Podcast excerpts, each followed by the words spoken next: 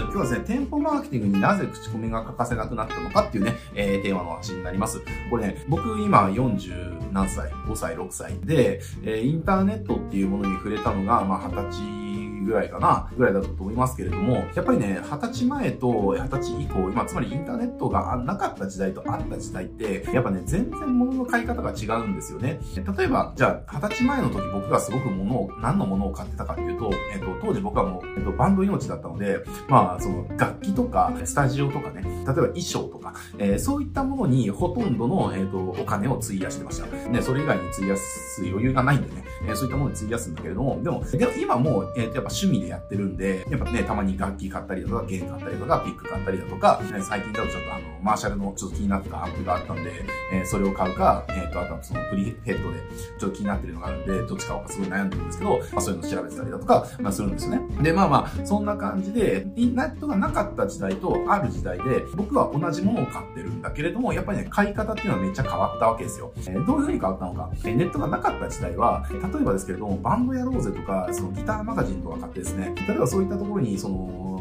楽器屋さんの広告とかがあるわけですよね。楽器屋さんの広告あるから、そこで見る、広告見るわけよ。あ、お茶の水に、じゃあこれ何々楽器あるのかとか、あ、渋谷に何々楽器あるのかとか、え、あ、新宿に何々楽器あるのかっていう。それで楽器屋の名前と、えっ、ー、と、どんなものを扱ってるかと、えー、あとは電話番号と住所と地図ですね。えー、っていう情報がね、載ってるんですよね。で、それを見て行くんですよ。そこ切り抜いてですね、どこにあるのかなっつって探しながら行くんですよね。えー、あ、これどっちが来てるとかやりながら行くんですね。で、それで見て、自分の目で見てやるわけですね。とか、えー、なんですよ。だけどじゃあ、で、そこで実際見に行って自分で、こうね、触ってみたりとか、ちょっと買って試してみたりとかして、えっと、じゃあどれにするかとか、あ、じゃあピカもこれ一緒、ジャズ、僕はジャズ3で使ってたんだけども、てか今もジャズ3ですけど、まあジャズ3使うとえいうふうになったと。だけど、じゃあ今どうかっていうと、じゃあ例えばさっきのね、マーシャルのアンプと、えっと、もう一個ね、気になってる、えっと、プリヘッドのアンプがあるんだけれども、どっちがいいかなってね、えなるときにどういうふうに探してるかっていうと、もう完全に口コミなんですよねっていう話。使ってる人の声、えー、とか、演奏が、要はこのアンプを使ってる音こうだよ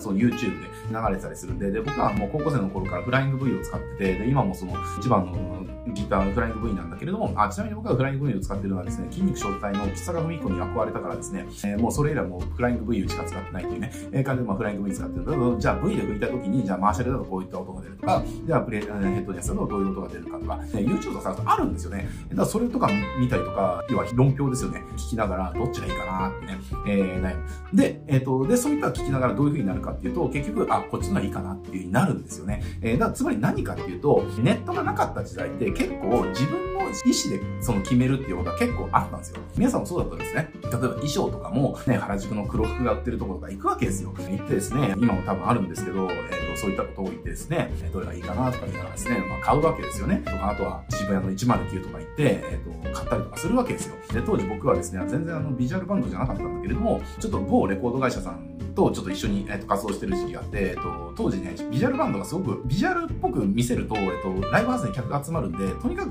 あの、用紙はビジュアルバンドを装えっていうプロデュースをされてですね、用紙だけビジュアルになると。で、ビジュアルの用紙をして、プログレをやるとかね、なんかそんなことやってたんだけども、だそのビジュアルの用紙をするために、渋谷の109のギャルの服にを買いに行くとかっても結構やってたんだけども、まあでもそれってでも全部自分で決めるわけですね。だけど今って、じゃあ、違うんですよ。憧れのそのバンドマンが着てる服とか、じゃあ何かとかね。それを参考に買うんですよね、とかっていう。だから、どういうことかっていうと、今って、えっ、ー、と、自分で決めてるようで自分で決めてないんですよね。誰かがいいよって言った誰かの決断を自分の決断だと錯覚して買うっていう風に起きてます。だから、ちょっとね、僕のくだらない話しちゃったんだけれども、別のね、例えで言うと、えっ、ー、と、今日ね、ちょっとこれ1月の15日ですね、えっ、ー、と、今1月の15日1時52分なんですけど、今日ここに来る前にちょっとテレビ見たんですよ。家で飯食いながらね。テレビ見たんです。で、そのテレビで、えっ、と、何やってたのかっていうと、あの、外国人観光客のインタビューがあったんですね。で、えっ、ー、と、そのインタビューで、まあ、どういったことをやってるかっていうと、えっ、ー、と、あなたが日本に来て、えっ、と、一番美味しかった飲食店を教えてくださいっていうインタビューをして、で、そこを聞いたところに、えっ、と、取材に行くっていうことをやったんですよ。で、で、それで、じゃあ、な、なんとか美味しかったよね、た。じゃあ、和牛が美味しかったとか、あの、豚骨が美味しかったとか、まあ言うんだけれども、じゃあ、それどこで見つけたのって聞くんですね。みんな、口コミサイトって言うんですね。で、それでなんかこう、いろいろ聞いてた時に、口コミサイトめっちゃ調べて、えー、ここがいいかなと思って行ったら、やっぱ期待通りだったとかね、みたいな感じとか、あと逆もあったんですよね。なんか口コミですごくいい評価であったけど、私の下に合わなかったっていうのもあったりだとか、いろいろあるわけですよ。えー、だから結局何かっていうと、例えばじゃあ韓国、外国人観光客ね、インバウンドみたいなところっていうのも、彼らのほとんどは口コミ見て決めてるっていうところがあるわけですね。だからそう、日本に中にいる人の集客っていうのも口コミだし、じゃあ、まあ、ジャンルによっては需要はないけれども、じゃあ、インバウンドの需要っていうところも結局はじゃあ、口コミで決まるってなったら、あの、店舗とかやってるんであれば、一番重要視しなきゃいけないのって口コミじゃんってあるんですよね。だから、口コミが少ないか多いかだけで、そもそも見られる量が違うんですね。じゃあ、例えば、口コミが、えー、じゃあ300件入ってるお店と口コミが3件しか入ってないんですって、おそらくじゃあ今日の、今日の昼ラーメン食べようってなった時に、えー、じゃあラーメンで検索して、じゃあ口コミ300件と3件って、3件の方多分ね、見ないと思うんですよ。あ、誰も行ってないから多分、大したお店じゃないんだなとか、錆びれてるのかなとか、っていう風な感じでスルーするんですよね。だからその口コミが入ってるか入ってないかだけで、そもそも見られないっていうきるし、見られる見られないが決まるし、えー、じゃあ、入ってたとしても、じゃあ300件でじゃあ平均票が4.2と、300件で平均票が2.8ってなったら、えー、300件で2.8だったら、まあそれもね、あ、もうここやめとこうってなっちゃいますよねっていう。だから、あの、お店がどんだけ頑張って発信したとしても、この口コミってデジタルタトゥーとして刻まれちゃうので、消すことができないですよね。だから、やっぱりその、いい口コミをたくさん集めるっていうことを、その取り組むっていうことは、もう店舗マーケティングにおいて、もうね、一番重要な仕様ですね。えー、で、この口コミを参考に物を買うっていうことの、えっ、ー、と、流れ、文化、価値観っていうのは、僕はもうなくならないと思ってます。なくならないので、えー、だって、ネットがなかった時代っていうのも、実はさっきはその自分で決めてるって言ったけど、自分で決めてないですね。なぜなら、例えばじゃあ僕がフライング V を買った、北をね、フライング V を買ったのは、北川文彦がフライング V を使ってたら、まあ、北川文彦って言っても多分ほとんど人わかんないと思うんだけども、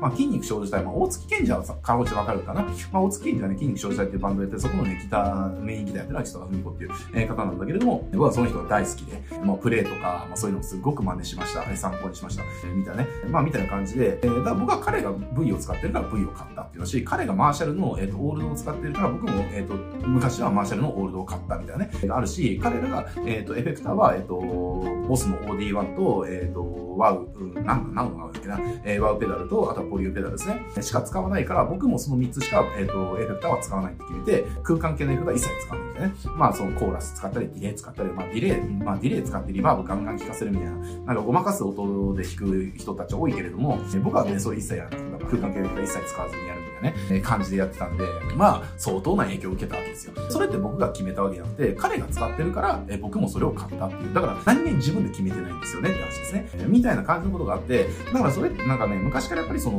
誰かが決めたこととかを、えっ、ー、と、人は、えっ、ー、と、自分の決断だと思って、えっ、ー、と、買うっていうことをやってる。で、えっ、と、今のインターネットができたことによって、その口コミっていうのがもう誰もが、えー、たくさん得ることができるようになったから、なおさらそれが加速したっていう話ですね。だから、どんな口コミを集めれるのか、えー、そしてどれだけの口コミを集めれるのかっていうところは、もう店舗マーケティングにおいて、もうマストだし、これがベースになりますよねって。だからこれ想像してください。じゃあね、どんなに美味しいラーメンを、どんなにいい立地でやったとしても、してもですよ。えー、じゃあ、口コミがないとか、口コミあるけれども評価が2しかないとかね、平均が2しかないとか、っていう風な感じになっちゃったら、そのお店って、えっ、ー、と、残りますかね？って話ですね。まあ、潰れますよねって話でね。だってそれ見たら誰も来ないでしょって話で。でなので、こう、えっ、ー、と、最後、まあそういう話なんだけども、最後にお伝えしたいのは、じゃあ、いい口コミ集める方法ってどういうことかっていうと、もうこれは一つしかありません。いいサービスするだけです。まあ、マーケティングからね、脱線しちゃうかもしれないけど、マーケティングとサービス力ってね、あの、両輪なんですよ。結局、いい口コミ集めたいんであれば、いいサービスするしかない。